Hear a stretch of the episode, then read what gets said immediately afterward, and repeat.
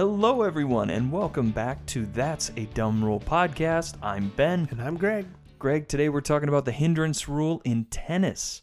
Would you mind defining this rule as it's seen in the rule book? Rule 26 states the point shall be replayed if a player is hindered in playing the point by either an unintentional act of the opponent or something outside the player's own control. Okay, so a distraction or, or something odd in the playing field that might deter play from happening in a natural state, I guess is another way of saying this. But what would be a good example? Like, what are Okay. some thoughts that you had on this? Two two examples. Number one, if your hat blows off, for example. If Yeah. a player's hat blows off, the opponent could say that they were hindered or distracted by it and they could replay the point. Another example would be if I don't know, like um, something blows onto the court, you know, maybe Oh, okay. a wrapper or something like that. That would Yeah. rather be a, a hindrance where the opponent or the player could say, I was distracted by that, let's replay the play. Okay. Well, there's, you know, always going to be this rule being brought up by tennis. It's one of the more vocal sports. We get to hear people argue with the refs all the time. But what are some comments that you have that might round this rule out and just give it a little more context of how it's used? So the proper term in tennis for a replay is called a let. Okay. So that's something that some people may not know, but No, I definitely didn't. Yep. So if it's if it's called a replay, it's called a let.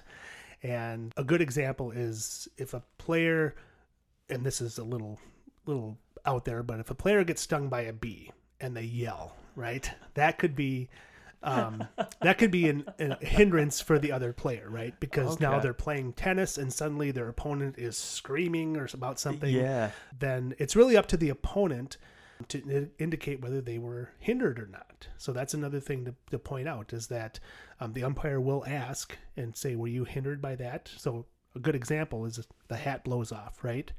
So it doesn't automatically mean that there's a replay or a let. It would be like hat blows off. The umpire says to the player whose hat did not blow off, Were you hindered by that? And if they say yes, they replay it. If they say no, I wasn't, I didn't see it, whatever, then they don't. Okay. Well, what would be a good example of this happening? Because I think it's it's one thing to say it, but when is it actually used? What might be a good time for us, or maybe even a person to kind of look to that this happened to? So, if you've ever watched tennis and you've ever watched Serena Williams, she's very vocal. Yes. Um, and um, this actually happened in 2011 in the U.S. Open. A hindrance call was made against Serena Williams because when she was hitting, she was when she was playing the point, she yelled, "Come on!" She yelled, "Come on!" to to I don't know if it was to herself, probably to herself to Yeah. maybe encourage herself to play better. But her opponent said, I was hindered by that. That distracted me. And the umpire Oh, ruled in favor and gave the point to her opponent. Because, Wow, that's kind of odd. It's kind of weird because Yeah. you think, well, wait a minute. I mean, they yell. If you watch tennis, I mean these these players are constantly yelling, and Grunting. yeah, yes. it's it's one of those very vocal sports. Yeah, and bringing up grunting, that's another thing that's that's taken getting a lot more attention now because most players will grunt when they especially when they serve, right? Because they are hitting the ball so hard. And it's one of those things where do you want to call hindrance on every play? No. Yeah. But you could almost make an argument like is grunting a distraction? Maybe it is, you know. Yeah. So it's one of those weird things where you don't see it called a lot, but you do see it. And, you know, these players like Serena Williams, who is, you know, just very vocal and just a very loud player. Mm-hmm.